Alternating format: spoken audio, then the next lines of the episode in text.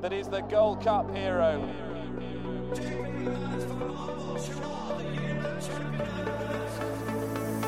Two of the most admirable chasers you could possibly wish to see. Relentless, remorseless, and pounding Cordon Star into submission. Hello and welcome to another edition of the Race Hour podcast brought to you with our friends at bookmakers.com and of course the tote.co.uk all the way through the national hunt season, and we're into pre-Cheltenham week, of course, less than a week to go until it all kicks off with the roar of the Supreme. We will be covering in this podcast day one and day two of the Cheltenham Festival, and Dan Manon is here. Oh, Dino, how are you, buddy? Yeah, good. It's well, it feels like 3 weeks ago since we did the Cheltenham preview night, but of course, only about a week. Only about a week, and around this time of Cheltenham, you start picking up this real, at least I do anyway, this real tiredness of Cheltenham, and the fence hasn't even been jumped yet. But sure, look, that's the nature of the beast. Yeah. I don't feel as Cheltenham fatigued as I have done in previous years, so maybe that's a good sign. Maybe that's a bad sign. I don't know. Maybe I'll egg myself. Yeah. I know. Yeah. For day one and day two, we've got a very special panel. Paddy Aspel is back with us. Paddy, how are you? Good afternoon, guys. Cheltenham Festival winning jockey, no less. Does the buzz still? You know, you're not riding, but you'll be working. You'll be busy. Oh, without a doubt. I mean, sure. Look, we talk about this as soon as Royal Ascot's over, don't we?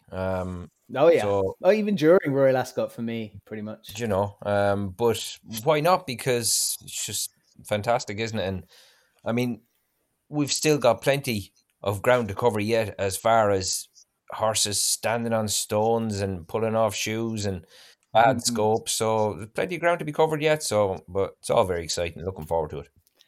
Any breaking news now is bad news, Stephen Cass, isn't it? Welcome back. Yeah. You'd be wondering, like, geez, wheelies now, if they're running on Tuesday, what day are they going on the boat? Because, you know, when they put the gun to Facile Vega's head, God knows what he'd do in his last piece of work. That's what I was thinking. I was checking Betfair all morning. Apparently, he was very good at the Curragh this week. Yeah. I'd say Paul Townend took it handier on him than he did the last time he was up on the Curragh with him. But, no, you'd be watching everything and overthinking everything and, listening to... I wouldn't...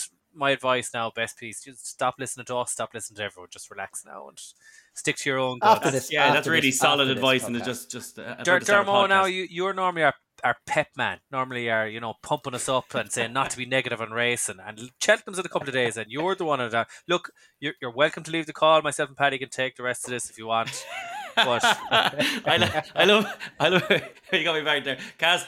I'm a child 4 and a bit weeks away and my wife's not feeling great at the moment, and I'm just life's in the way, but hopefully this podcast, listening to your dulcet Waterford tone. This will tear you up now. I'm the man to cheer you up. Yeah. You certainly are. Yeah. Okay. Look, you know the format by now. Okay, this is the equivalent of another Cheltenham preview night, except we're only doing day one and day two. Day three and day four will follow in a separate podcast. Give you a chance to take a break, of course. And we've got a couple of new voices on in Paddy and Stephen Cass. So me and Dan, I don't need to tell you too much. We've already talked about it a lot. The first race on day one is the Supreme Novices Hurdle. I say that about 55 times a season. I'm delighted to say it for kind of the final time. Okay. Here we go. Stephen Cass, Facile Vega, let the side down at the Dublin Racing Festival. Apparently, all is good. All is in working order. The 5-1 that was immediately there after the Dublin Racing Festival is now gone. This is going to go off favourite and it's going to win, Stephen. Yeah, well, all regular listeners and most people listening to this will know that I've never been a Facile Vega man. Always worried about his head carriage, always worried about his action. He wants heavy ground. I think there's no question about that. He might get it with the forecast. He might get soft. Plenty of rain around. Look, we don't. It's not too much point talking about the weather because it could genuinely could be soft now on Tuesday. There's loads of rain around, or it depends how much rain they get. So look, if he gets the heavy ground or soft ground, it gives him a bit of a chance. But I've written off this horse. And let it rest on my head. Then let him go and win. But I think the Monsieur is coming out in him. His head carriage, the way he packed it in the last day, walk in the parks, they're always real bright early types that fade away. Paddy, I'll ask you a question, right? How many walk in the parks would you say have a 150 plus RPR? Now only 150, a grade 2 horse.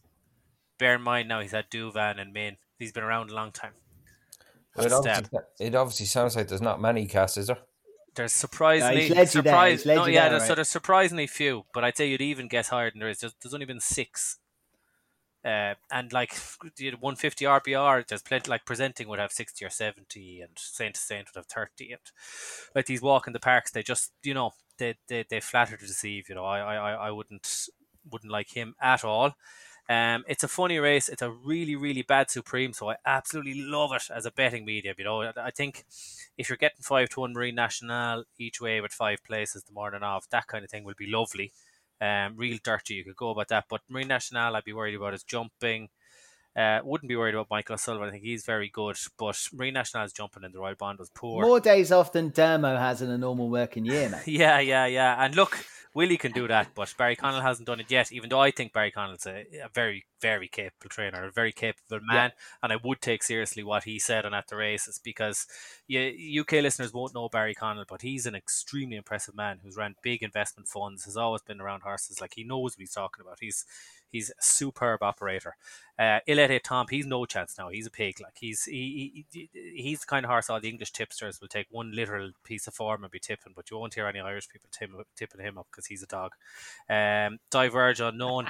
If Hunter's Yarn ran, I think you only have to run to 150 to get close and win this. I think Hunter's Yarn has that capability. He kind of reminds me of Esbar Dallin when he was coming into the Champion Hurdle. He was going around Naas and Navan and those tracks and being very impressive. That's what Hunter's Yarn has been doing. But he might not run. So, Gaelic Warrior, if he ran, I'd give him a better chance in the Supreme. And I think it's probably worth having a 5 or a 10 on him at kind of 50 on Betfair now and hope he does run, because I know connections want to run him in the Supreme. But yeah, long and short, I kind of don't have a tip. I'll be taking on Facile Vega. But yeah, sorry, now I can't give a recommendation. Would you place late Facile Vega, Casper? Yeah, I would. I'd rather play Slayham. I think, if he performs, he could go and win. We all know that, and I won't be backing him to do that. And, so yeah, I probably would. I'd probably lay him at 2s as well. He'll probably be 1.68 or something like that. If he's 2-1, he'd be 1.68 to place. Yeah, and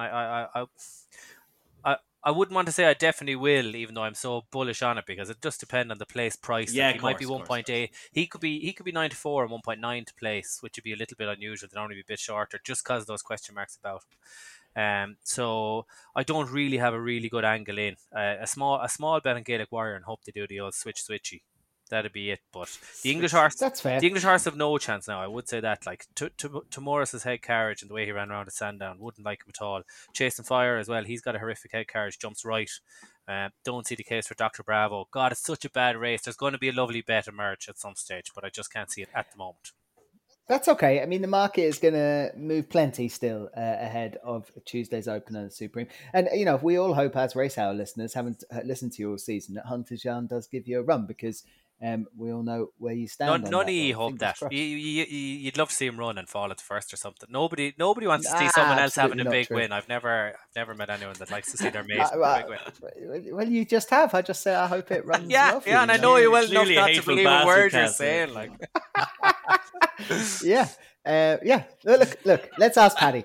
Paddy, the race. There's a lot of waffle there. Come out, Stephen Cass ahead of the Supreme, and he hasn't landed on anything without putting us away at the same time.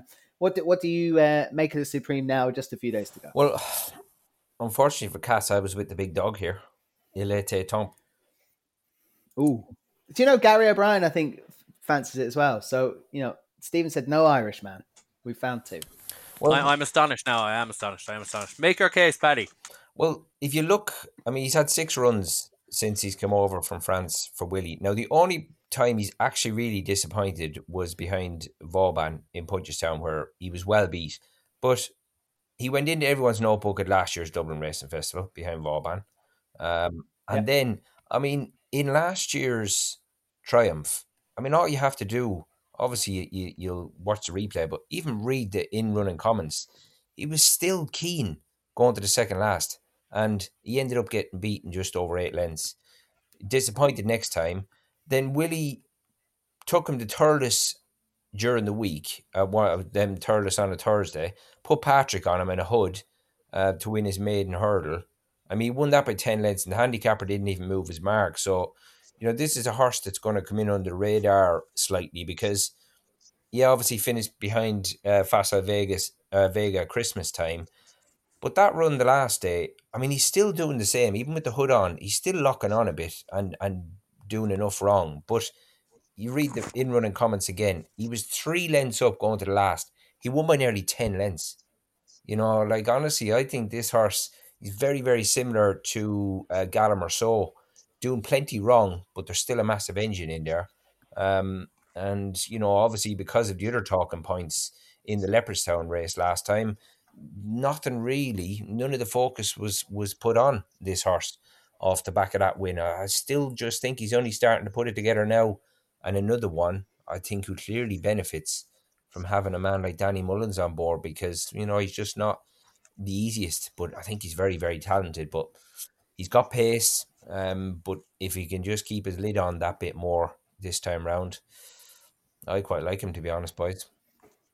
No, that's fair, and he's priced up almost in agreement with Stephen Cass's view. I don't think many people pegged him as a supreme, or especially after Facile Vega put him in his place at Christmas. If you watch that race, he can't beat Facile Vega, and if you watch the next race, Facile Vega can't beat anything. So, yeah, okay, Ilate Tomp for Paddy Demo. I mean, final word can go to us two here. I backed Facile Vega during the week at what I think was a decent price, on the basis that I made it a coin toss. If he turns up and runs his race, he will win. If he turns up and doesn't run a race, he won't. And I took the prices were fair for that. What did you do? Yeah, look, like most things in life, it just all comes down to whether you're a believer or not. And I'm a believer in Marine National, and I'm not really in Facile Vega, as I have been all season. Even before the flop at the DRFD, I was happy to take him on with Marine National. I think what Marine National did in that Royal Bond was just exceptional. He drifted all morning because they didn't think he'd be great in the ground. He handled the ground to absolute perfection with no problem to him, like good horses do. They win their races no matter what happens. That's what a top class animal does. Traveled really well. Jumping, that's really fair from Cass. I think that is something that they can improve. And bar the last, that day, I thought the last three when he needed to kind of keep thing, he did jump quite well, I thought, until that last, obviously, was awful over it. But I think that will be touched up at home. He'll be better on better ground. He'll jump out of it easier. Not that we're guaranteed better ground. I imagine Cass will be talking about that later on. But he's, I just think he's the superstar here. I really do. And then from a place point of view, I think you can throw a blanket over the rest of them, bar Facile Vega, who could be good enough, but I'm just not convinced by him at all. I definitely, on the toad, on the day, at God knows what prices you'll get, you probably get something huge. Fenner's crossed the place. He's had two serious efforts at Cheltenham, the third, the last day. Springwell Bay came out afterwards and won very well since. In a normal Supreme, I wouldn't be touching him for this, but I just think he wouldn't. He could be capable of, if Marine National is as good as I think he is, he could blow the rest of them away, and then, you know, anything can place then. So I think Fenner Cross could be one for a place angle, but Marine National, you know, I just think he's very, very good. Fair enough. And I think we've managed to tip three with reasonably strong opinions, and Stephen is waiting to see what the market does to find where the best bit of value might be, and there will be some, so do keep an eye on it. I do think also that High Definition, given that flat flat form, is one for that. Is we cover any more days here? Can we have a diverge? I think, you know, let's just tip them all. We'll get the winner of the first, get everyone off to a good start. We've tipped everything. I think a good right. I think a good piece of advice is hold fire in the Supreme. You probably have about 14, 15 runners, and they'll be paid 5 places on the day.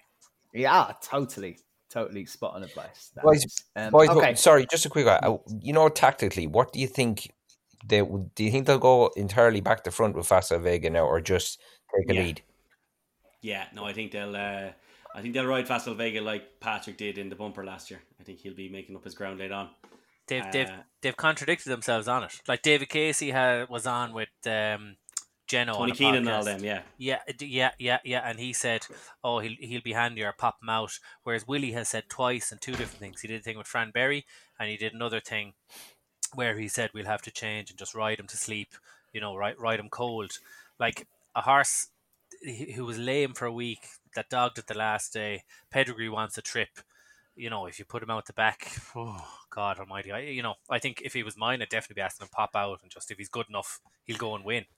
But if they're track by definition, he doesn't need to go too far back, like. But just literally, I think third or fourth, and get a posse, and they'll be fine. I just think you can overcomplicate. I don't think Paul will do anything drastic. Yeah, I'd imagine you're right. No, he's a very straightforward jockey. That's not what Willie said. No, that's not what Willie said. Yeah, but Willie, you know, Willie can have a go at him afterwards, can't he? But if the horse can't win from a posse of third and fourth in a Supreme and get there not be good enough, he wouldn't have won from out the back. So yeah, that's fair. That'd be my view. I'd imagine that's what they do. And you know, Willie might want someone to blame afterwards. He might not need someone to blame. He might do it.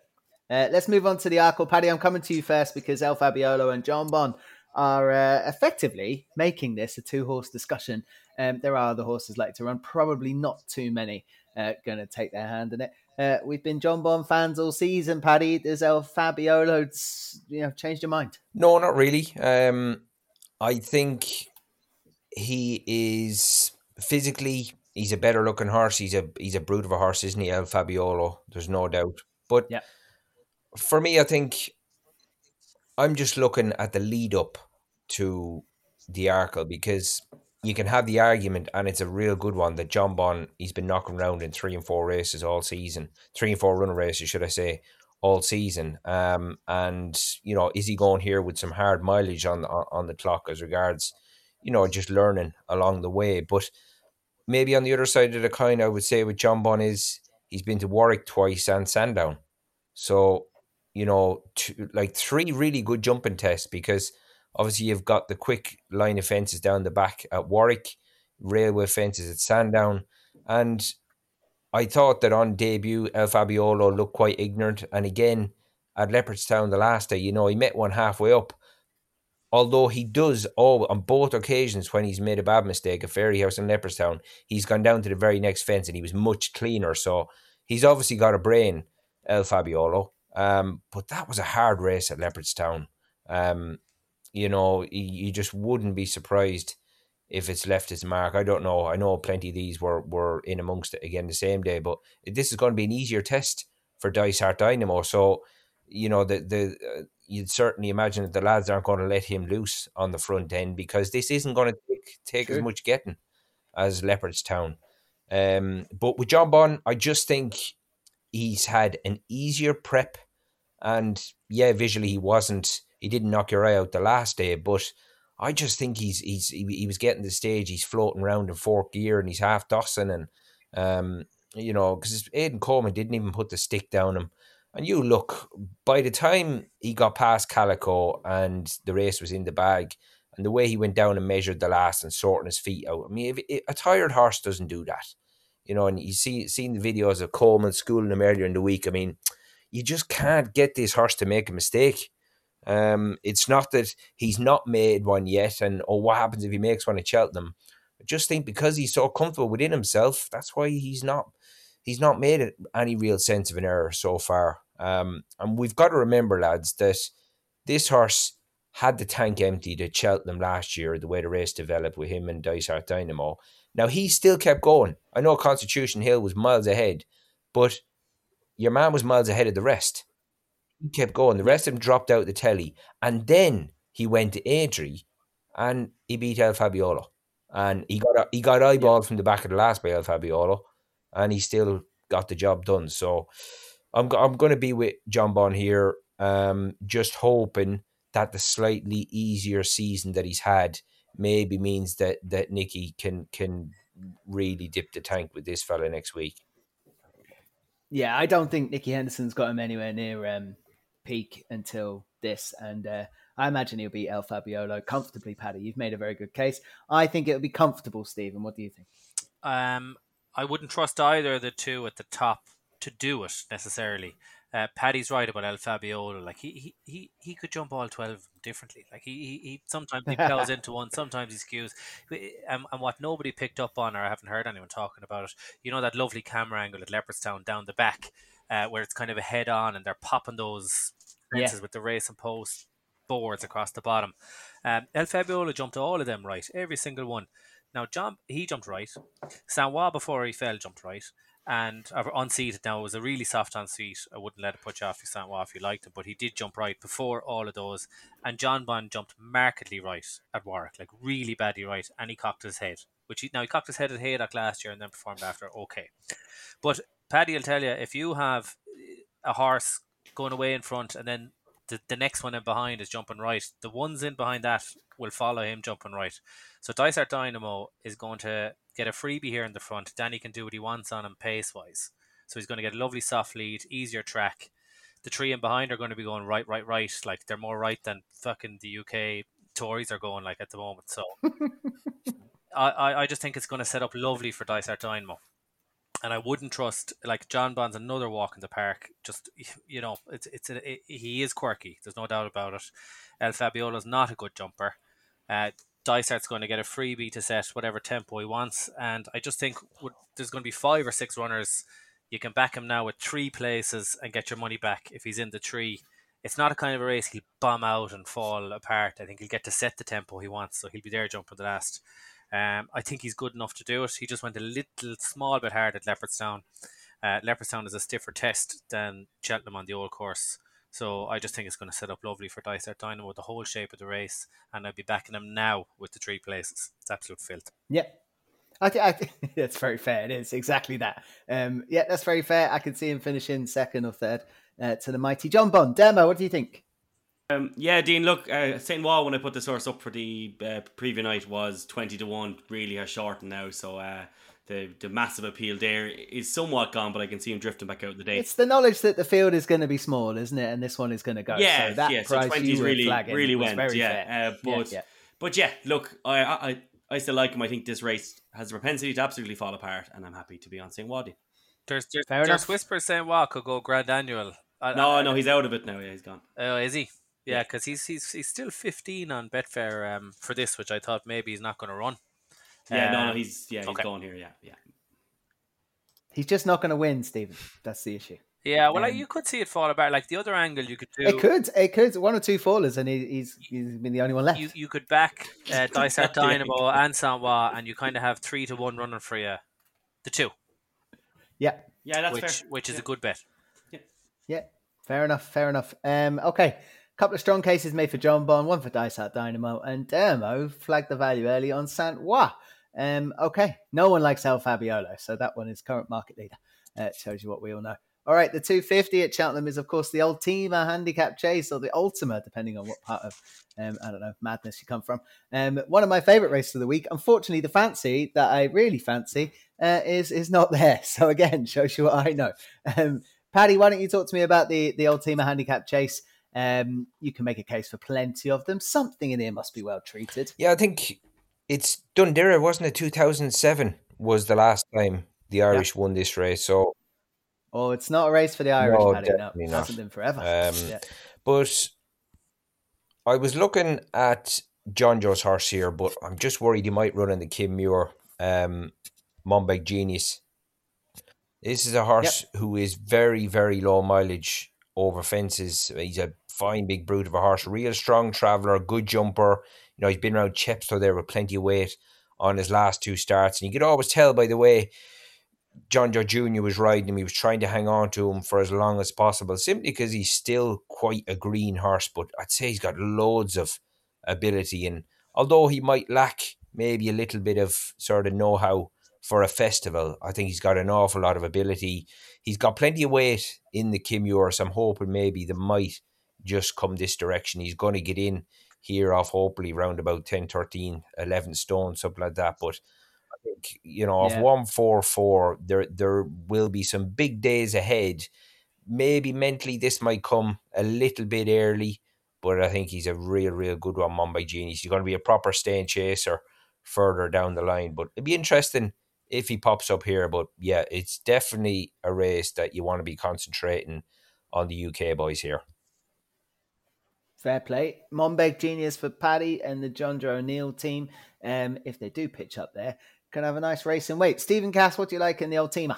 I like, if listeners can find the market, can we say who the market is with? We're loyalists.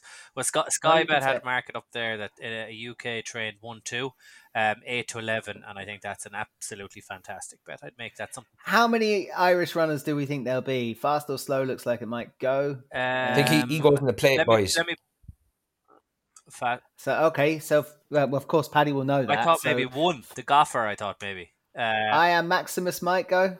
Yeah, well, you wouldn't be surprised if like Born by the Sea turned up for yeah, you might get two or three or four, but they won't be extremely short. The Gaffer is probably the only one with a realistic chance of plays. It's no problem you mentioning that market. I'd say by the time people listen to this, that'll be gone because there won't be an Irish runner. Yeah, okay, yeah. Well, if you listen and you can get the 8 to 11, and then you can just back the two Irish ones to place on the day, and then you'll have a mighty a little book for yourself. Get as much on as you can. Nice. And don't gamble responsibly now, because literally you could lump on that and back the Irish ones, and you can guarantee yourself a profit. So I would say, you know, put money in your pocket responsibly there. Surely that is responsible. Yeah, exactly. What do you think is going to win the race? It depends on the ground. Sorry to be a bore. And I know you were supposed to go to Dermo on this one first, because we like the same horse, and you know it's his chance to have a. Dermo's been talking about the horse all year. You can go first. Okay, so Lord of Coward, but it does depend on the ground. I actually laid back my stake on. I backed my Betfair, laid it back this morning. I'm going to wait. I'd rather back him at a shorter price, knowing the ground is good. If the ground is good, he beat the Wolf over course and distance in October. He absolutely bolted up off 131. He's now off 137. He's going to get in pretty much on bottom weight. All six wins have been good in the description. So he won at Cheltenham. Then he was second to Frodon in the Badger Beer. He would have gone very close that day, only for he kind of clattered the last. He was 11 lengths clear of Captain Ord. We know what he did after. He went to the Hennessy, but it was just 3 runs in quick succession. Finished 9th. I'd forgive him that. One prep run then over hurdles to get him ready for this. Bottom weight. Headgear UK horse. Everything you want in the Ultimate. 9 of the last 11 have actually worn headgear in this. And I just think he's a great chance if the ground is good. Yep, fair enough. Demo, you're going to echo this because you've been talking about Lord Accord already. Yeah. Look, I'm going to be very, very quick today because everyone's heard enough of me this season. But Lord Accord and very, very similar Pref Dean to the Druid's Nephew for the same trainer who we know. We know how he did. Yep, fair enough. Lord Accord still double figures out there, and of course there'll be lots of places and concessions and stuff around this race. The one thing that we can all probably agree on is there's not a race for the Irish. I really liked a horse called Beauport for this. They're going to run him in the Kinmure. I'm not as big a fan for him for that race. I think he would have taken some whacking in this. But sure, I don't train him, don't own him. And they're probably right. Our Power would be my tentative selection, but I need to go all the way back for it because I found the winner for it weeks ago. And now I'm thoroughly annoyed about it. Okay, let's move on to the Champion Hurdle. This could probably be the quickest race of the week unless there's a punting angle, Stephen Cass. It is how far Constitution Hill wins the Champion Hurdle by. Yeah, that's not something I'd be betting on anyway. I don't think so. I really think that Constitution Hill could be absolutely hammered, really hammered. And then it's a question because he'll be in all the multiples, and you know professional punters will be taking him at 1.4. I think what price does he get that you'd be willing to lay him? And if he goes 1.3 or under, which isn't a million, I think I'd lay him just because.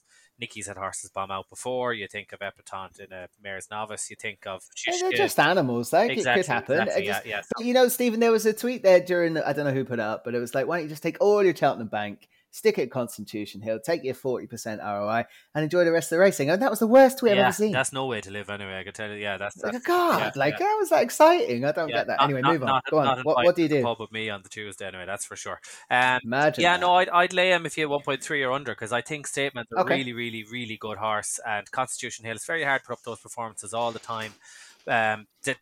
But that's it for now in terms of the angle for me. I'd like to get with Stateman in some shape or form because I think he's an absolute tool and he's miles ahead of the rest. So if your man's being backed and Stateman drifts, you know there will be filthy each way going on. Yeah. Yep. I have a terrible bet and one that I'm actually quite horrified by. I have a fiver each way and I like to move it at 66 to 1. I don't even think it'd be third. I just think it's a complete waste of time. That was Paddy, is there an angle into the Champion Hurdle other than we hope it's the start of Constitution Hill's legacy history? This is what to be honest, you know, that bet that you mentioned about I like to move it, that's not a bad bet at all. What price did you say you got?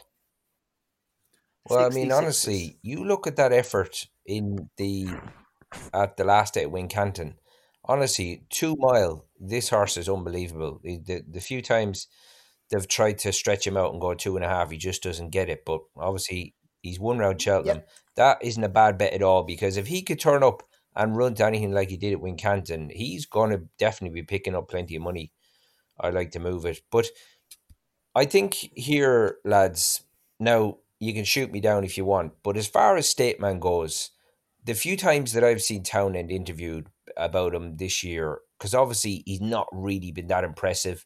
He got a soft one, didn't he?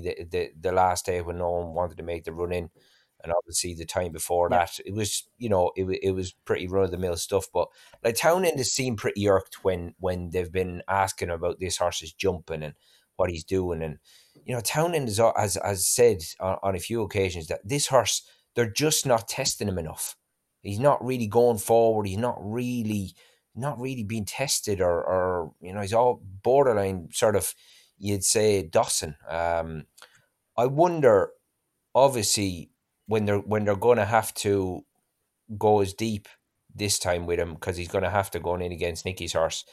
I wonder, could he really improve out of all recognition this horse? Because we genuinely don't know how good he is.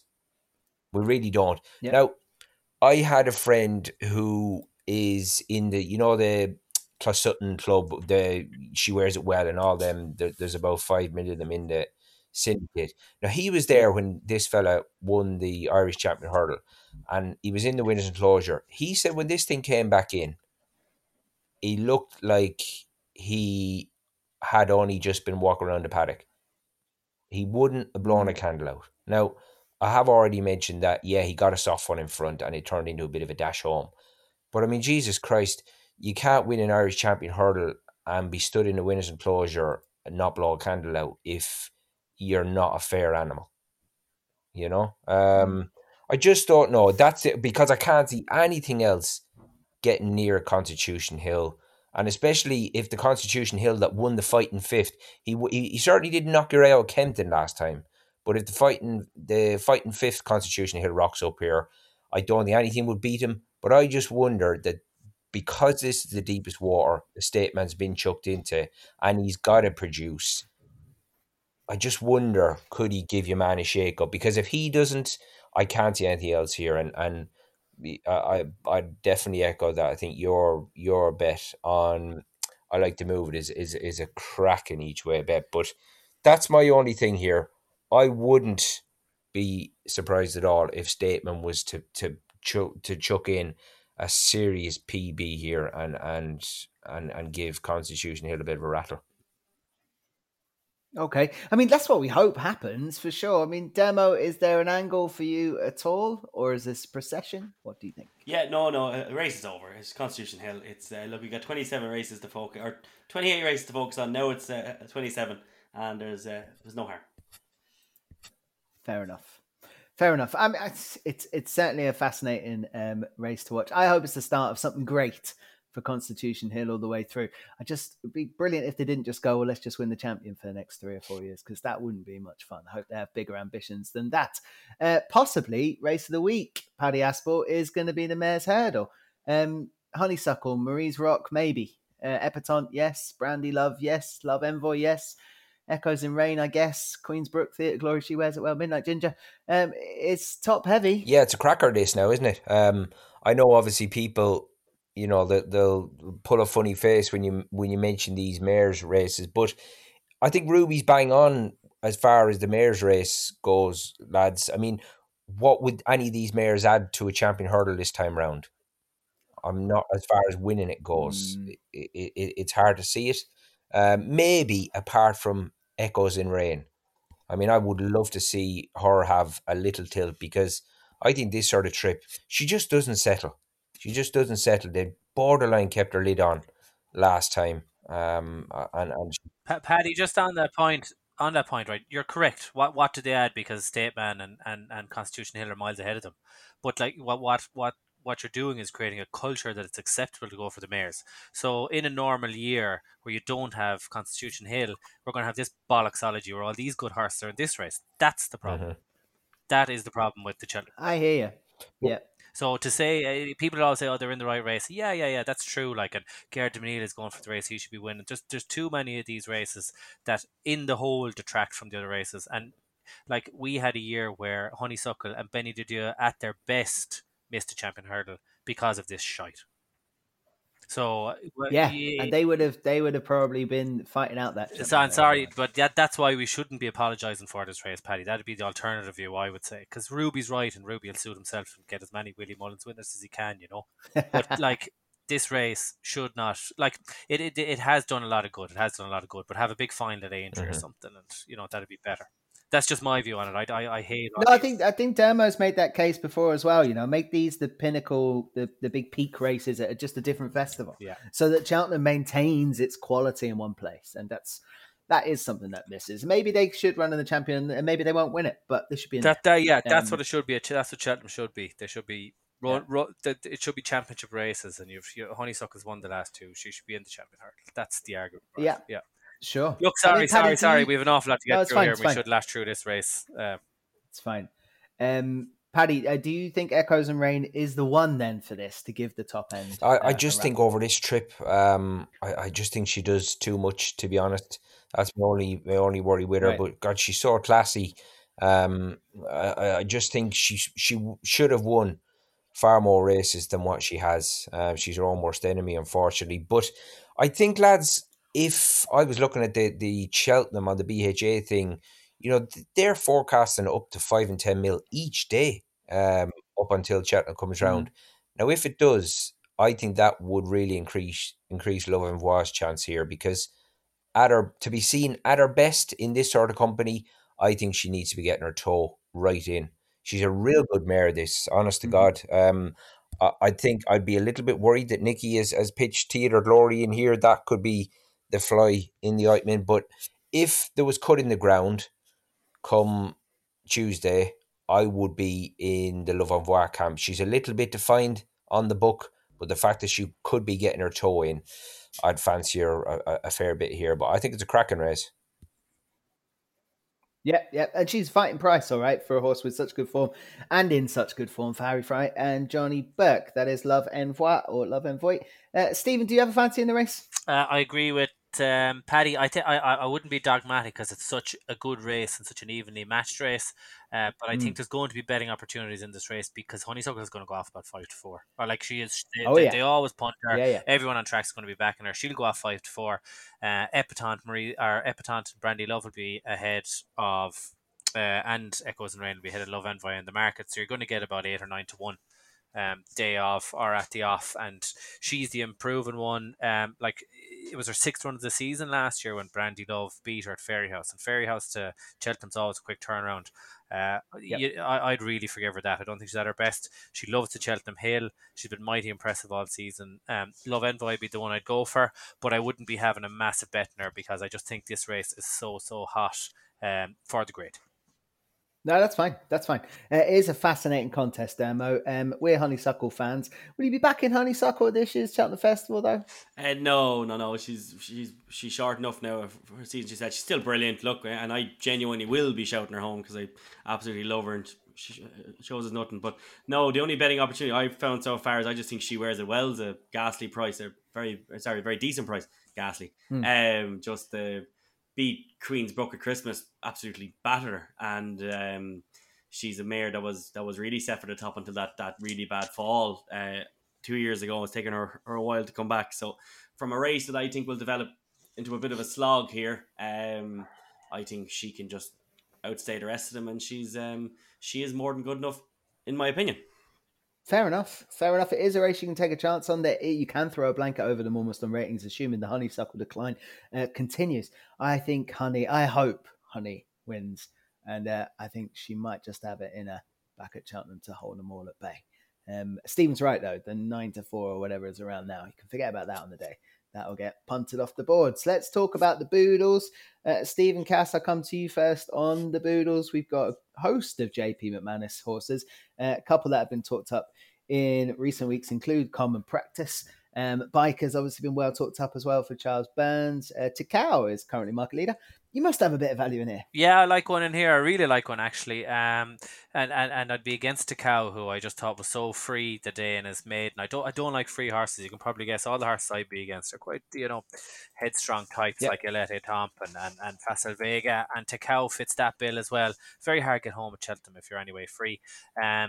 Common Practice to be done. I really, really like turning in a Fairy House today against Lossiemouth, jumping the second last. It was down to a 2-horse race, him and Lossiemouth. God, he travelled so well that day. He then made a mistake at the last, got picked up, beaten 8 lengths by Lossiemouth, technically finished fourth, but by a long way the second best horse, I thought, that day. That race contained the likes of Comfort Zone and Nuzret, and he was then first to the non-triers behind Blood Destiny at Fairy House. Again, some good horses in behind. Then he went off 10-1 in Gaelic Warriors handicap at Leopardstown. That would have been second, maybe third favourite. So they obviously think a lot of him to go off second favourite in a big handicap like that as a 4-year-old. He's only 2 pounds higher than his Irish mark. I think he's loads of ability.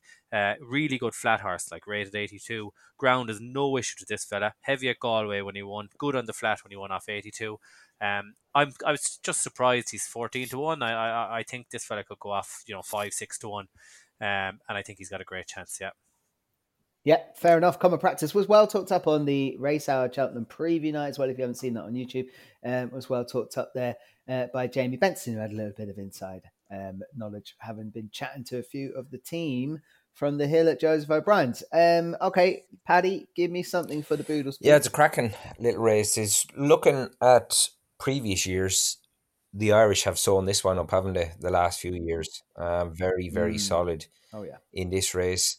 I heard Tony Mullins, he mentioned both these French horses that have been brought in, hasn't he? Bad and Punta de Liste, who made a real good debut for the Skelton team. They definitely could be well treated off 126, but Bad's price is that's not value now, considering we've not seen him run in this country so far. I mean, when you look at Tony Martin's horse, them in-running comments, they would just haunt you, really, wouldn't they, Zanabad, that he could be absolutely chucked in off 119 here. But it's such a crooked outfit, you just don't know.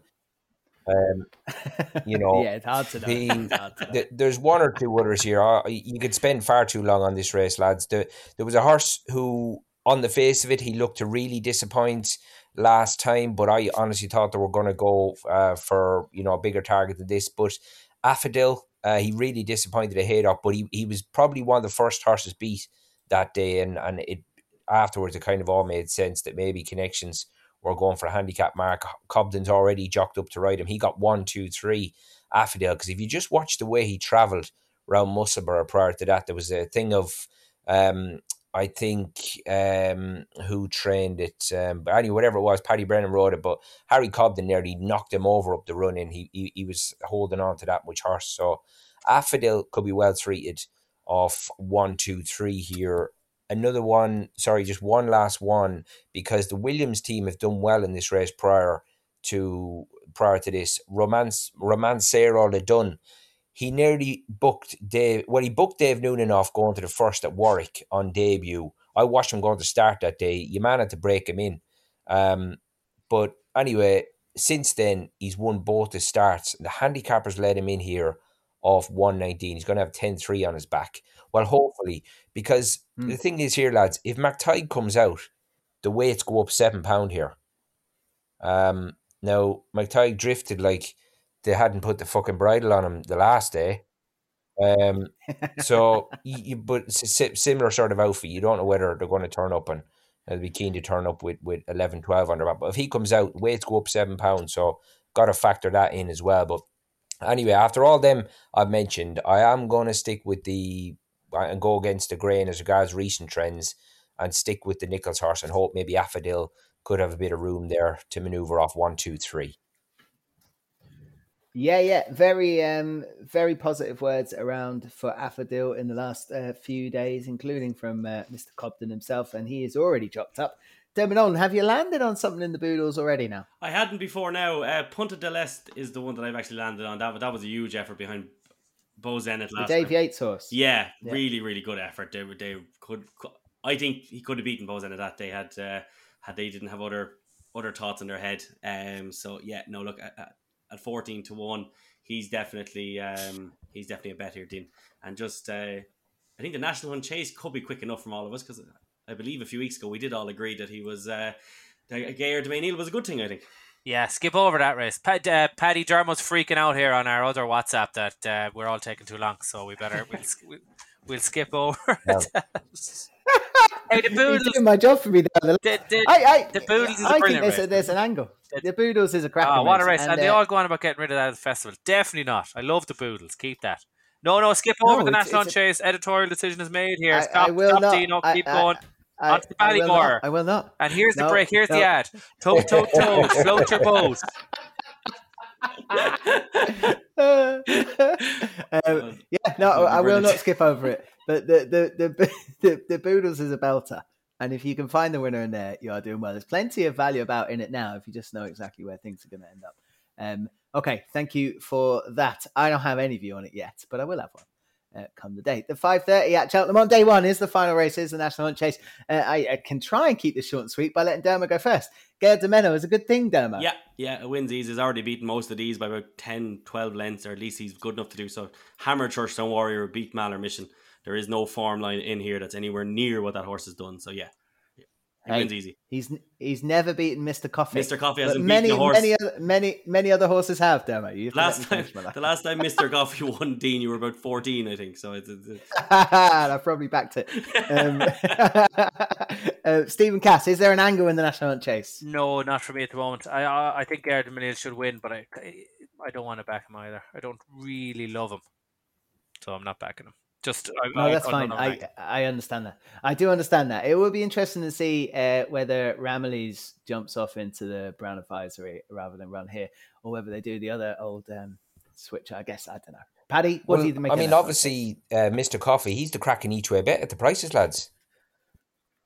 Absolutely, and I've been backing him away each way for a while now. I can't see him finishing anywhere else but second. In an equal way, I can't probably see him winning because he likes finishing second. But still, all you've got to do is look at the form figures. He's been hopping the crossbar out of it, hasn't he, for forever? But loves it. I mean, obviously, Derek was on the last day, and he gave it a good go. To be fair, you talk to her, but it doesn't take an awful lot for him to lie down. But the chances of him hitting the frame, because he's a good jumper, he's a good traveller. He's got festival form, obviously. So at the prices, I honestly thought he'd be shorter. I think he's a belt in each way bet. He should definitely be second favourite. He's got like £10 to find on the favourite, but the rest of them are all going to have to find a little bit, I think, to finish in front of him. And Derek's already had the spin. That is the angle. Best bet on day one, Stephen Cass. Common Practice in the Boodles. No, I changed my mind. I'm going to go Dysart Dynamo each way. Nice. Okay, well, you kind of got two in for the price of one. I tip my best bets in the Boodles every year on this, and they never win. Yeah, I won't go into that. But anyway, Dysart Dynamo each way with the three places now. That is my best bet. Fair enough. Paddy, your best bet. Hopefully off to a flyer. Ilete Tom. Nice. Paddy, your best bet. Talk after Paddy. There could be an no, too late. Sorry. There'll be an enhancement, a Cass and Co special. Okay, Dermot, your best bet on day one. Marine National. Okay, fair enough. And mine is John Bond. If you just want to back one winner on day one, that will win comfortably. Okay, we're going to take a quick break. When we come back, day two.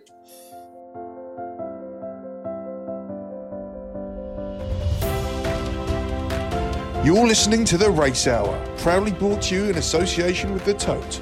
Check out The Tote this jump season and find out what you've been missing. Hello and welcome back to The Race Hour. Of course, it is the Day 1, Day 2 Cheltenham Festival preview brought to you with our friends at bookmakers.com and, of course, thetote.co.uk, home of the £1 million play spot every day of the Cheltenham Festival. Myself and Dermot Nolan will be trying to win that next week. I'm also joined by Stephen Cass and Paddy Asport as we roll into day two of the Cheltenham Festival. First race on the card is the Ballymore. Everyone is talking about this horse, Paddy Asport. Impair a Pass, like it's already. They have for sure. I think though, I remember when I seen this horse win, the day he won at Naas, and that day in particular, the ground just looked like absolute cement. I didn't see a horse quicken all day up until this fella came on the TV, and it was another day where they were having to bypass hurdles, but nothing was quickening that day up until him. Just very, very taken for sure. But there's no doubt, yeah, there's plenty of tongues waggling about this fella, but his price reflects that, doesn't it? Considering, you know. Oh, it does now, and like this is actually deep. You've got Hermes Allen, you've got Gaelic Warrior, you've got Goodland, you've got Champ Kylie.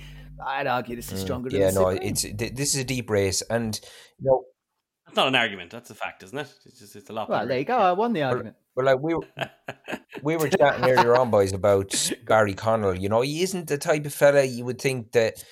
You know, he's going to have egg on his face. The amount of talking he's done, both these horses really, Marine National and Goodland, and so it is a very deep contest. I think the way I looked at it was, I'd be happy to go with Imperial Pass, but is he going to tighten up any further, do you think? I don't think he can he? Surely there'll be some support for these other ones. There has to be. He's very tight now in what is 6-7 deep in terms of making cases. Yeah, I think. No, it definitely looks that way. But I think even the form of that last race that Goodland won at Leopardstown, that's very, very strong form. But the Fav shouldn't tighten up anymore. But to be fair, I mean, the Isaac Swade and Simon Munir, they've got such a massively good team of horses together now, and I'd say this fella's right up there. Yeah, it's the preview night circuit that has absolutely killed the prices on this because it's all anyone talk about. It's this year's Bob Ollinger, Stephen Cass. Would you be a fan? Not at the prices, no. I mean, he's basically, he hasn't been off the bridle yet, so we don't know what he's going to find there. The funny thing about the preview night circuit is they're all saying how good he is and he's a, you know, God-given certainty, all this, and they've all been saying all year he works terrible at home and shows nothing. And so has he changed in his work? They haven't said that. They just fancy him, and they're all going around saying the same thing. That's not for me now. That kind of stuff. Let him go and win, but I'd be taking him on. Like, I don't think beating the Model Kingdom is really all that. You know, he's a brilliant jumper, which is very unusual for a Willie novice hurdler. And I'm not saying he's not all that, because he really, really could be. But I don't want to back him at 2-1 in what is a belter of a race, an absolutely brilliant race. Exactly. So I will. There's a couple of angles here. Champ Kylie's going to be 5th, 6th favorite, and Willie's number 3. So he's 8-1 now, but really he'll be something like 12s, 14s on the exchanges, on the tote.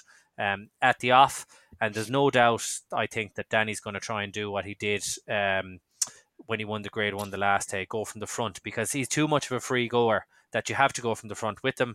I think he'll have too much toe for Hermes Allen, so he will get the lead. So I would be highly recommending people back him at the off and lay back. So if you back him at 12s, lay back at 6, and you have a free bet at 6s. That is one angle. I'll definitely be doing that with Champ Kylie. I'd be place laying Hermes Allen, who I think is a bit of a mutt. Like, he flashed his tail at Stratford. He beat bad horse to Cheltenham, and I think the Challow just fell apart. I think that's it. So I'd be kind of taking a chance he's shite and laying him at odds on to place.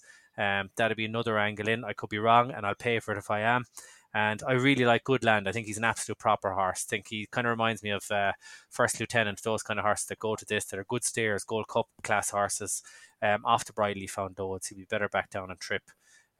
Good ground to come anyway, so I might say soft ground be fine.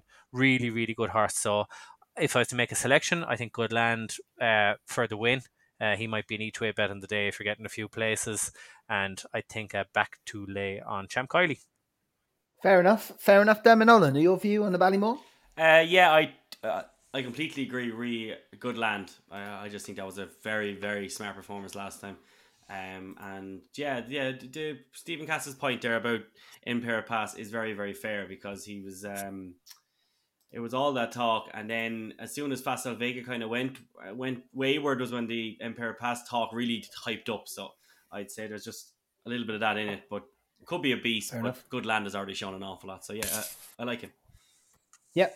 I made a case for Champ Kylie. I think that's the value at the certainly the likely price that Stephen Cass is predicting come off time. That will definitely look a bit of value for me. Hasn't done a lot wrong by that Royal Bond, which is where he didn't fire. I think he'll fire in the Ballymore and give him it's the maths of it, Dino. You know, it's the maths of it. Like, so if your man is 2-1 and Hermes Allen is 7-2 and Gaelic Warrior is 9-2 and Goodland is 6-1, it has to be 10-1 bar. So therefore he'll be 10-1, which means he'll be bigger than the machine. So then you can lay him back. That's the thinking. And just quickly, can I say, I think one that could improve beyond all recognition for the trip, and he has really good maiden hurdle form, is Dark Raven. He's a big price, and I could actually see him winning this. He's 25 to 1. He'd have a chance as well. Yep, fair enough. A belter of an opening race on the Wednesday, of course. Dermo, you may as well just fire into the Brown Advisory. Gerry Colombe. Yeah, he just wins, Dean. He's shown now that he can go over both ground. He showed at Sandown, he showed much more speed than even I, who's been a big, massive fan of him since he won it down Royal last season at Christmas time. He showed that he's much pacier than I thought he was when he won. He beat Adamantly Chosen. So I don't see who beats him. I don't think this is a great race at all. I think he's way clear of these. Also, Adamantly Chosen has been, they supplemented him into this race. I think that is a horrific sign of Sir Gerhard, because I Adamantly Chosen has improved no end for being rode dead over 2 mile 4. So to put him back up and trip again, there's a little bit of desperation there that they obviously don't think they've much there for this race. So I think that only strengthens up what Gerry Colombe is and has been doing. And as the rain falls, I'd say Gordon Elliott's smile is getting bigger and bigger. So I think Gerry Colombe takes... There is nothing to beat him here, Dean. I agree with you, as long as you're not including Time Hill in that conversation. So that's kind of our take on the race. I'm all over Time Hill. I think it will have too many guns. Too many T-shirts have been there and done that at Cheltenham to worry about Gerry Colombe. But I do like Gerry Colombe. Just going to meet one too good. It's probably Time Hill's Gold Cup. Stephen Cass, what do you think about the Brown Advisory? I think Gerry Colombe is a good, 7 to 10 pounds better than all these. Time Hill, like the Kempton race, fell apart. His jumping was awful at Newbury, so I wouldn't like him. I don't like any horse that jumps that badly in a 3 mile chase. The Real Whacker has beaten nothing, like beating Monmoral. That form doesn't stack up. Indigo Breeze that he beat at Gardens is useless. So I wouldn't have the Real Whacker at all. The one I would back each way would be Braun, who he was a very smart novice hurdler. I mentioned him a couple of weeks ago. He was 40 to 1. He was actually 40 to 1 this morning. Annoyingly enough, now he's only 25 to 1. But this is a bad race, so I think he'd have a good chance, and he'd even have a chance of winning. He was only 2 lengths behind Gerry Colombe at Fairyhouse on his chase debut. That's right. He won a beginner's chase, then beat Grand Arabella, who's won since, and Grand Arabella's been given a rate in a 140. So, it's pretty good novice chase form that he has. His big price, Townend could be riding him if Sir Gerhard, if the vibes are bad there. So Braun each way and Gerry Colombe. But if you were to give me one bet in the race, I think I'd just back Gerry Colombe to win. Fair enough. Paddy, do you agree? Is his favourite I think he is, because I would imagine that Gordon had that Sandown race penciled in last time, thinking it was going to be your typical desperate ground at Sandown. And that would be obviously in his favour. So he had to go there and maybe tick another box the last day. He's just one of them horses. He just keeps winning, doesn't he, without really knocking the eye out of your head. So maybe people don't latch onto him as quick, but his record is there for everyone to see. And I just think maybe when it comes down to it and you need a horse that's just got that bit of grit, he's got that. The Real Whacker, over hurdles, this is a very ordinary animal. He's 2 from 2 over fences. Obviously, they've both been at Cheltenham. But that round of jumping that he put in the last day, he just absolutely broke their hearts in behind. He's obviously vastly improved for jumping a fence. So you just wonder, is he going to keep finding a bit of improvement? It's not beyond them. Be a massive winner for the Neville team. And Time Hill, just quick mention for him, boys. But that win the last day, it was a real testament to connections that they persisted, because they were getting knocked, weren't they, for, continuing with this horse over fences. But, the race, some might say, fell apart a little bit, but that is, with the cheap pieces on, by far the best he's ever jumped. You just wouldn't know if he could just keep rolling now, Time Hill. Got loads of festival form, so I definitely wouldn't be sacking you off with your selection here at all, Dino, but I wouldn't go against Gerry Colombe with Time Hill, but I think he'll be in the money. Oh, he will for sure. And I think his jumping is... If you only watch, no, it's not. If you only watch the Kempton, just go watch that. Do you know what it is? It was all the time. It was just the open ditches, and all he was doing was jumping 2 foot up in the air. He wasn't busting fences. But the cheapies have gotten down out of the air and just got him winging a bit. Yeah, they won't live with him if he jumps like that. He'll win comfortably. So I look forward to that. You don't even believe that statement. Like, you don't. I normally am able to hold a straight face after saying stuff like that, and I can't. We're all signing because we know you don't believe that.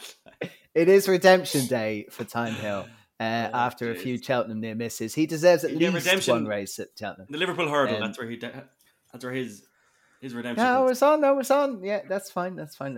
Okay, look. Question then. I'll start with Stephen Cass. Campron wins the Coral Cup by how many lengths? Oh yeah, no. We're going to have a Philip Hobbs double at Cheltenham on Wednesday, back to back, because that's the kind of thing that happens in 2023. Yeah, that's right. Yeah.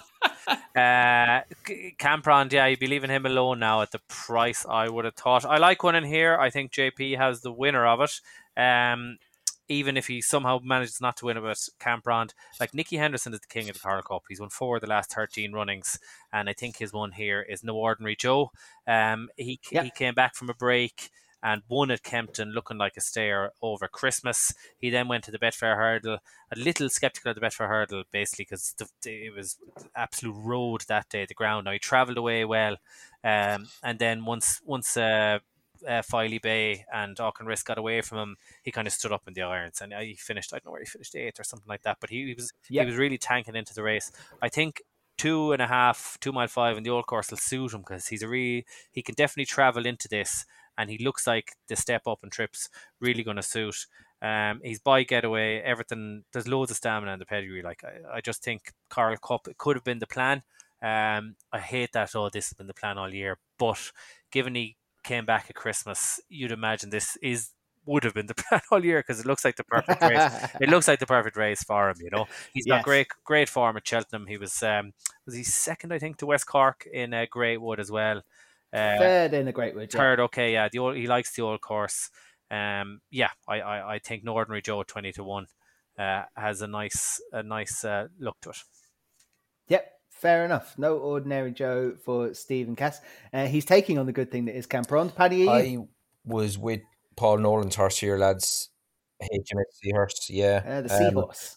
I mean, he's only a 5-year-old. Yeah. I mean, he is getting back, though. He's another one. I wouldn't like to see him tighten up much more, to be honest. Obviously, it's such an open race. But he ran an absolute screamer in the Boodles last year, went round the houses. And, I mean, Paul Nolan... They picked this horse up for 24 grand. I mean, he's an absolute steal already, to be honest, the amount of money they won with him. But since they've gelded him, Nolan said his jumping has improved no end. It really has. And I do like horses that have got a bit of previous at the festival. And yeah, for a 5-year-old, you know, he's got a fair bit of form in the book, and quite impressed with him at Navan the last day. Now, 143, it's enough on his plate here, to be honest, but he carried a similar sort of weight in the Boodles after getting a Hoover run round in that race last year. But I'm hoping Paul Nolan could have a reasonable week, to be honest, Sandra again and one or two others, but hopefully this fella's part of it as well. Yeah, I'm a big fan of HMSC horse. Do you think he's got a very live chance, as the market suggests? Dermo, your pick for the Coral Cup. First of all, I'd absolutely love Irish Hill if he got in here. He needs about 16 to come out, but that was he's been brilliant this season, real kind of revelation, and sometimes horses like him. But the one that is in, Dean, and this can happen at times where horses that are in good form can just be forgotten in these markets for the kind of sexier types. But Red Risk, he's a massive price again. Like, he beat Panit Tonnerre, and Panit Tonnerre that day travelled like the winner, did everything right, and then this lad just belted away from him. And then went on to West Balboa last time. Market forgot him again. And a 25-1 gave way to West Balboa and just went down. Was rather unlucky. I actually thought now with a more senior jockey on board, he could have got closer.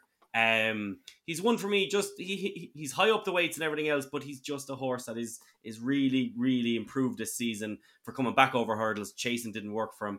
And I know it's 147, but Paul Nicholls will definitely get a good claimer up on board. Could well be Freddie again, who claimed 7 off.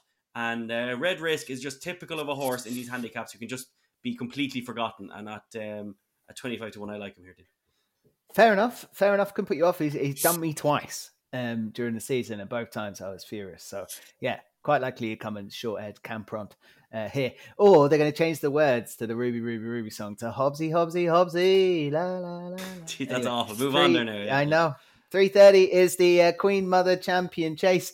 I'm hearing some very, very strong opinions on this race and that Edwardstone is going to go and win the champion chase. I hated him last year. I can understand it more this year because this is one of the worst champion chases I've ever seen, Stephen Cass. One of the worst. Ah, no. Like the Dodging Bullet one, the Sarda Grugy one, the one Politolog one. They're every bit. They're worse. Yeah. They're worse. Yeah. Edwardstone has a great chance, but he's not a reliable conveyance, I would say. I mean, he's had 11 starts over fences, won 6. I wouldn't be very trusting of Tom Cannon in the saddle either in terms of how he rides him. He rode him handy-ish in the Arkle last year. If he drops him out like he did earlier this season, I wouldn't like that at all now. You know, I think you need to be close to the pace, which is going to be hot enough with Editor Geat. And Gentleman to Me, give Gentleman to Me no chance. He jumped really badly at Leopardstown the last day and he still won. Like, I think that race just seemed to pan out for him. It's this time of year, Stephen Cass. He doesn't lose in if the month is February. I know. He's on his iPhone and the clock goes to 15th February or something and he goes, right, I'm in. Yeah. That's what it is. Yeah. Editor de Geat, I just like let him go and win. He's a bit of could be a Dodging Bullets type, but Energamine, then you'd want soft ground. Look, the short answer is I don't know. I think Edwardstone's the most likely winner, but there's an awful lot of question marks. And I'll be backing Captain Guinness kind of to get into the frame here. He was 80-1. Annoyingly now, Rachel Blackmore put him up on some podcast yesterday, and he's kind of 50-1 now. But look, he'll be bigger on the day. I'll have a small bet in the win market on the tote. You'll get a nice big price. But I think if you're getting kind of four-place markets, he's a really good horse. And he's really good fresh. Like, he gave weight to Riviere de Tell and Andy Dufresne at Navan. Like, gave a lot of weight and bolted up and yielded ground. He loves Cheltenham. He fell. Do you remember he fell in the Supreme? He was absolutely cruising that day. And then he... Yeah, but that was... no. That was two out. And cruising's very dramatic now, yeah. Oh, watch God. It back. Well, there's about 10 of them cruising, though. I'm never watching that race back. You literally talking about like Paul Carbery's arse up in the air and the rest of them. Yeah. And then he was kind of a moral second in an Arkle to Shishkin. He got caught in the line there by Eldorado Islands. He was actually third in an Arkle. So he's there. Yeah. So he finished second to Blue Lord last time at Christmas. He's a really classy horse. He will travel in behind. I think he's a good chance of place, and you're going to get a big price. I think he's an underrated horse, Captain Guinness. So I'll be back. He might finish in the first 8, Stephen. I give you that. Well, you 9. Find something there now. We'll have a match bet, whatever you want there. Oh my God! But I'm telling you, he's a quality horse and he's underrated. And that's what I'll be going for 4th place with him because I wouldn't trust Editor de Geat, Gentleman to Me, and Ergamine. Yeah. Wouldn't trust Grenadine, Funnable, Civilas. So, and Captain Guinness will get up around 160 and run better than that maybe. And I think he In a year, if the race totally fell apart, he could win it. But I'll be backing him 4 places. That'll be my bet. Okay, Captain Guinness, 4 places for Stephen Cass. Paddy, what do you? Yeah, I've always liked Edwardstone, lads, haven't I? And I do think though, since Alan King, he's said it a couple of times, hasn't he, with this horse that it's a difficult balance to find. He's a horse that gets very fresh. Pretty sure they're on about getting one of these away days with him to try and get a bit of the freshness out of him. But I mean, because even that day when he got rid of Cannon at Kempton, it was a typical thing that a fresh horse would do when he chipped in a real ditch fall where he's just dropped his arse end in it. But since then, you can definitely see that Tom doesn't have the confidence in his jumping at Cheltenham. The last day definitely wasn't as good on his feet. But I think from what he did to the 3rd last to even halfway up the run in, the ground he covered, I know there was only 6 runners, but you know he got his nose in front of Editor de Geat that day, but he was entitled to gas out on the back of that effort and what he had to do because he had to move the target off Townend's back pretty sharp, and then it was on Houlihan on Editor de Geat, but you know he had a lot of ground to cover, but he still did it. You know he ran a good number that day. I mean this is his 4th festival this horse is going to come back for, but you would just hope that they don't try and lock him up last and wrestle him early doors. Hopefully they'll go mid-div and see if he'll settle, and if he does, I think he'll take a fair bit of whacking here. Fair enough. Edwardstone for the Queen Mother Champion Chase. Dermot Nolan? Yeah, look, you can basically take what Stephen said there about his one and swap in Nube Negra and then just swap out a few horses' names and a few tracks. Basically, it's a very similar case I have that this race, I don't believe in the front of the market at all. And I think Nube Negra is... yeah, I think too many people laugh at this horse considering he was second in the champion chase before. He's a decent animal. And at 25-1, now the one caveat is the more this rain falls, the less his chances are. So we do want sure. We do want that forecast to change a bit, small bit. It's not going to be heavy or anything anyway, but just to keep the kind of good to soft going anyway. And Nube Negra, because you know what, Dan Skelton, he has taken that Paul Nicholls kind of over the top positivity with him from his days there, but he's been very, very bullish about Nube Negra's chances, and I kind of like to hear that. So, yeah, look, he's too big a price. The horse does like Cheltenham. What's that saying they have? You always need a Spanish-bred chaser for the Queen Mother Champion Chase. Spanish-bred chasers have finished second on their own ever starting this race. 100% place record, anyway. Yeah. Can I make a point on that horse, right? Because Dermot, you probably think he probably doesn't have much of a chance of winning and might run into a place. And just punting wise, you to be like, if you back him at 25s and you think he can't win, you're basically backing him at 2-1 to finish in the 3, and 2-1 on him. Place only on the tote, Stephen. Yeah, that's what I'm saying. Like, you need, like, he's saying that, yeah. He's saying that. Yeah, like, don't be wasting money on these horses each way if you think they can't win. If you think a horse is a good, like Captain Guinness there, I'd recommend a small bet in the exchange maybe, or the tote win only, and a bigger bet to place.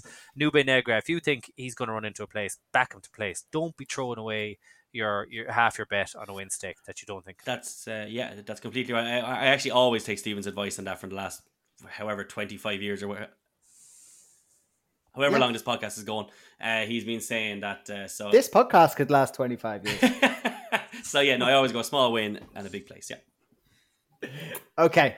All right, a few different angles there. I think Paddy's the most sensible of us all. Just putting up the winner, which made sense. I've backed Gentleman to Me, and I'll probably back it again just on the basis of the month of the year. So that's not a very strong form pick. Okay, 4:10 at Cheltenham is the cross country. There's been all this talk about Galvin going to come and upset the Delta Work party. I don't think he has a hope. Paddy. Delta Work, been here, done it, got the T-shirt. We'll do it again. Yeah, but you wonder why have they put him in then, Gordon's other horse? I don't know. They got to go somewhere. No, absolutely zero chance in the Gold Cup. So yeah, Gordon doesn't give a fuck either. So last year he took out Tiger Roll with his own horse. So he doesn't give a fuck. No, he won't care. Just run him in there. I think he's probably good enough to finish in the places here. Clearly, everyone else thinks that. But he won't beat Delta Work around these. It's hard to know. I mean, Jesus, Cod was very, very warm on him the other day, wasn't he? On that preview, and sort of obviously had him away, and he's shown a bit of a liking for doing this job because obviously we're guessing a little bit because we've not seen him tackle these sort of obstacles before. But I do think, it's like the old saying that it maybe the first time could be the time to get him. He's obviously a very classy horse, but it's not really a race that I pay that much attention to. But I mean, I think an absolutely rotten bet here, lads, is backing old Singing Banjo each way because, I mean, he never wins under rules. But the chances of this fella hitting the frame are pretty solid because, I mean, he's almost like a graded horse when they run him on, over the banks, but not to win. Dino to get placed because I mean that run the last day, I mean he had no business running the winner as close as what he did. Now he generally saves his best for back at home in Ireland, but he's run okay here in the past, but off the back of one of his best ever so far, although he's 13, he absolutely loves this job Singing Banjo. So I think he's a bit of a filthy bet each way. Love that. Singing Banjo is a triple figure price, of course, for the cross country. Stephen Cass, will you be paying any attention to this race at all? Can't even find the mute button. That's how much attention he'll be paying to the cross country. Sorry, yeah. I was muted because I definitely didn't have anything to say, but the most interesting thing I can say about this race, and I speak for all of our listeners, is no one's ever heard of that horse that Paddy has just tipped, ever. So I don't know who he is. Singing Banjo. Now, finished second to Delta Work November 22 around the banks. Finished second to Stealthy Tom. February around the banks. So if you're a banks race man, okay, Oh, sorry. Yeah, well, I'm clearly not a Banks race man, and no opinion on this race. Good luck with Slidey Banjo or whatever his name is, Paddy. Love it. Love it. Demo, you'll be getting stuck into Delta Work. Here. No, Pat. Move this on. This is a race that I always really enjoy watching, but I don't punt on it at all. All right, Delta Work's one for all your multiples. Don't listen to the Galvin hype.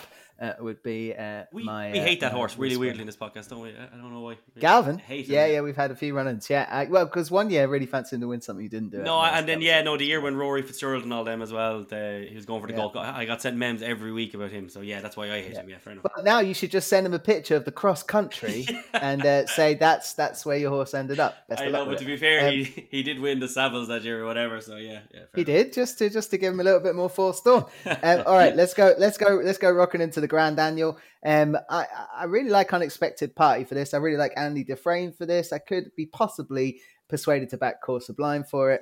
I'm not strong on anything. I will be backing a few of those. Nolan, what do you like in Grand Annual? Look, I put Dinah Blue up at 14-1 on this podcast and on the preview night. She's really come in now. Look, her lack of experience is obviously an issue against handicappers, but if anyone wants to watch one of the best beginners chase performances, it was her against Impervious. Her jumping was outstanding last time. I do think that they had a bit of a mark in mind behind Magic Days. Her jumping is just nearly foot perfect. It genuinely is, as she's a sight to behold. I think she'll adore this kind of a test at Cheltenham. Look, anything can happen. This is the Grand Annual, but I just think she, of all the Irish horses in the handicap chases, she got a really nice time with her, from the handicapper, and a mark of 140 for her. She's borderline. She is definitely graded class as far as a mare goes. And I think off this mark, she got 2 pounds based against her Irish mark. That's really solid, Dean. And I think off 140 here, she could take a bit of clipping. I think her name is still mud in terms of Cheltenham after absolutely being walloped off the boards for last year's mare's race and running no sort of race, and then was terrible after that. I can understand the mark angle though, and if she is what they think she is. 140 might do the job. Paddy, what did you like? I was going to take a chance with, he's not reliable, but third time lucky, because the ride Keelan Woods gave this fella at Sandown last time, it was an absolute peach. Yeah. Nursed him into it and just carried him over the line, because I'm not really sure how gutsy this fella is, but he's been in deep water on plenty of occasions, but maybe handicapper has put him up to 149, but confidence-wise, at least he's coming in here in a good place. I don't think he's a good price, that's for sure, when you look at his overall record. But his Cheltenham record is pretty good. I'm just hoping off the back of Keelan Wood's effort in the saddle, who won't be on board, unfortunately, this time because he's hurt. But it might just have this horse in a good place, but he isn't one to trust. Fair enough. Tentative vote for third time lucky. Stephen Cass, put some sense on the Grand Annual. And your mute button.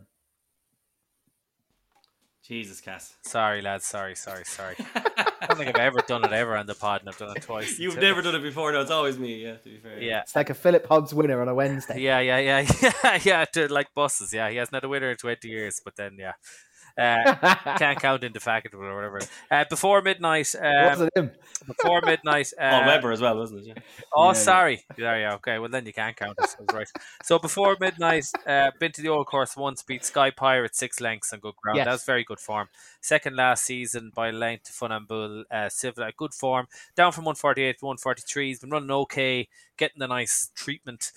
Don't mind an older horse in this race. Older horse in the handicap chase in general can do okay the last few years because they're getting well treated. So, look, it just depends if he's regressing or it's a plot.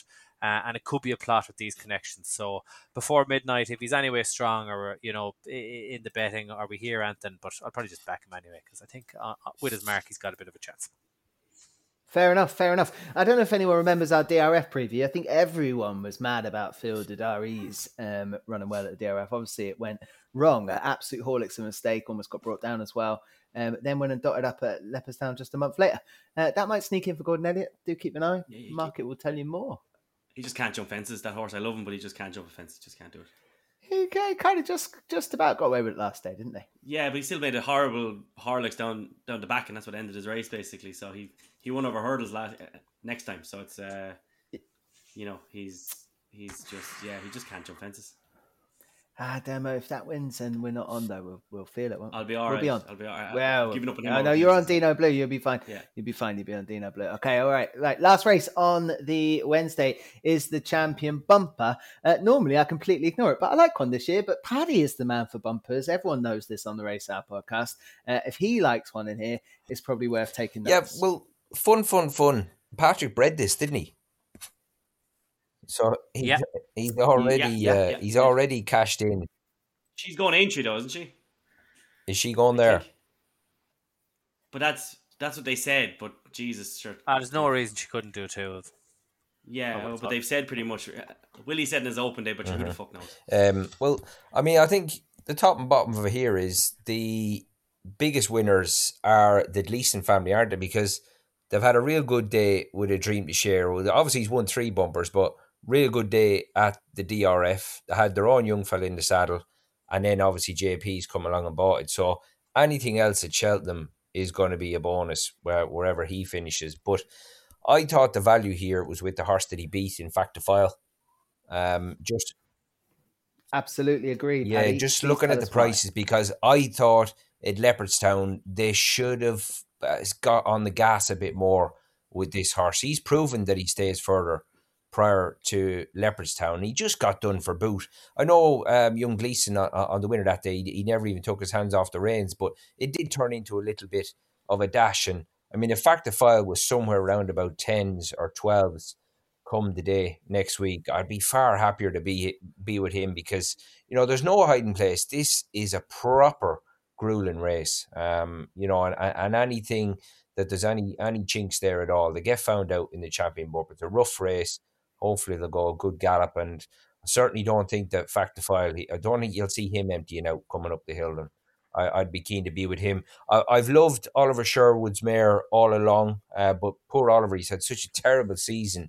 You just couldn't be backing her with confidence. I know she had a bit to do with the weights at market raising last time, but just the stable form, I'd have to leave her alone, and I'd be with Factifile here. Fair enough. That's Queen's Gamble, of course, Oliver Sherwood's horse, who was all the rage for this until upsetting the form book, basically, at market racing in February. Okay, look, Paddy, I'm absolutely with you. Normally I ignore this race, but what I saw from Factifile at Leopardstown at Christmas and then, of course, at the DRF, I thought it was a massive race it ran. And Cheltenham will suit this one down to the ground. Devour the Hill, Stephen Cass. Will you be betting in the bumper? I don't know. Well, I backed a dream to share a couple of weeks ago. When we did the assessing the festival favourites pod, that was 2 weeks ago. He was 6-1 at the time. Now he's 7-2 favourite. I wouldn't want to back him any shorter than threes. I think 7-2, okay. Yeah, you know, I'll back him, but I'd actually rather wait and see the ground. I think if it's really soft, he's got a soft ground pedigree, but he is a very quick horse, so you'd worry about him if it was very soft. Talking to Brian Gleeson, they've no worries about him on soft ground, you know, and a bit of dig is absolutely fine. Good ground's absolutely fine. He's got the best horse in the race, certainly to date. You have to remember the last day that he was given weight to everything as well. So he had a penalty for winning two bumpers. He was given Factifile weight, given them all, given some of them 7 pounds and given a lot of them 3 pounds. So to give weight and put up that performance was phenomenal. He just looks a really, really, really good horse. Hopefully he is. I hope he wins. He'd be the pick, but I if he starts getting too short, he is then too short. John Kiley technically has never had a Cheltenham winner, but like he wouldn't have had many horses go there. He would have had Lisa Puerig back when I was young, and she would have second. Yeah, and like he's had horses go there and run well. John Kiley's a brilliant trainer. Wouldn't worry me in the slightest, you know, that he hasn't had a Cheltenham winner before. Sure. Wouldn't worry me at all. And a really good target trainer. You know, anyone that knows Irish racing would know that John Kiley's able to get them ready for a day. And I know for a fact from talking to Brian back in the autumn, the plan was, look, we'll get him ready. And, you know, he wasn't 100% going to Leopardstown. I wouldn't have thought that it was Leopardstown then here was the plan. So he's absolutely flying at home since. He's bouncing around the place and hopefully he'll improve from Leopardstown, and if he does, I think he'll be good enough. Fair enough. A Dream to Share. Demo, it won't surprise anyone to know that you like this horse. Of course, Brian Hayes also put a very positive mention in for it on the bookmakers.com column before it won at DRF. You're going to stick with a jolly. Oh, yeah, of course. Yeah, no, I was blown away by what he did that day. It took one bit of a loosening of the rein from the jockey and he was just gone. He stayed at the end as well. He's very, very good. But look, this is the bumper. Anything down to Lough Linn, you could win this at 30-1. So definitely won't be going too heavy. But he's the best bumper horse I've seen in quite a while, anyway. Fair play. A Dream to Share, and two votes for that, and 2 votes for Fact to File. The forecast is available with the tote, of course, and no doubt we'll round out day two with that exotic winner. All right, why don't we give our listeners the best bets of day two? Paddy Asper, what's your best bet? HMS Seahorse. In the Coral, yep. Thank you very much. Stephen Cash, your best bet of day two. I was going to go Coral as well, No Ordinary Joe. But if we want to go for a different race, I think Gerry Colombe 7-4 is absolutely fine. Lovely, absolutely fine. Gerry Colombe 7-4. Dermot Nolan? Dinah Blue in the Grand Annual. Dinah Blue in the Grand Annual. Okay, and all aboard the Hobbsy Double. Time Hill and Camprond. And it could happen, Stephen Cass. It could happen. Look, boys, we're done through day one and day two. Day three and day four is a separate podcast, which Paddy and Stephen Cass won't be on. So you'll open the floor here, Stephen, to you. Could the other 2 days? Do you want to flag up something that you do not want listeners to miss? Quickly, I think goal tweet. Interestingly enough, I checked with Jamie Benson, and the French money won't be going in for the tote for the calculation. So I think Gold Week could be any price you like on the exchange. Massive, the yeah, and he'll travel like the Wrath of God. I've never seen a horse travel like him over 3 miles. It was unbelievably impressive. So I'm going to believe my eyes. I'm going to back Gold Tweet. I think you could be getting 20 on him because it's such a deep race, and I think you'll be well able to lay it back at tens. So you'll have a kind of a free bet angle. So that's a piece of punting advice. I think back Gold Tweet and lay back at half his price, and I think you will get matched because he's such a travelly thing. I would love Magical Zoe in the Mayor's Novice. I know Lucia is very good, but she hasn't been off the bridle over hurdles. We'll see what she finds. And Magical Zoe, the Down Royal form, I just love everything about her. Henry's the king of the Mayor's Novice Hurdle. He's won 2 of them, and he would have won 3 had Honeysuckle got there that year. On Talior in the Pertemps, big swing in the weights with... Shoot First, and I think John Joe's won more Pretemps than anyone else and put away for this since then, so I'd like him in the Pretemps. And the other one I've backed, and she's 40-1 on the exchanges, is Zenta in the Triumph. She jumped brilliant all the way around and then kicked the last 2 out of the way when she won a Fairy House. The same race Willie won with what won the Triumph for Willie? Burning Victory. Yes. Same race she won. If he won this rarace 4 weeks ago, she'd probably be 12-1, but people ignored her because it was the other day. Yeah, and Willie was very, very positive on her afterwards. If she can jump a bit better, 40-1's a huge price on her. She looks to have any amount of ability, having won a listed race in France, won her Grade 3. Zenta in the Triumph at 40s on the exchange is worth the best bet. Lovely. Go tweet Magical Zoe, Ontalio in the Pretemps, and Zenta at a big price in the Triumph. Paddy, anything from the other 2 days? Of course, you won't be on the podcast for days 3 and 4. Yeah, I had a few boys for both days. I thought Joe Tizard's The Changing Man could sneak into a bit of money at a big price. He's 33s at the minute in the Pertemps. He's a horse. Really, obviously, the Pertemps is generally horses who've been hiding a little bit throughout the year. He's not. He's been running on his merits all year, but he's only quite a young horse, low mileage, so I definitely think he's worth a go each way at that price.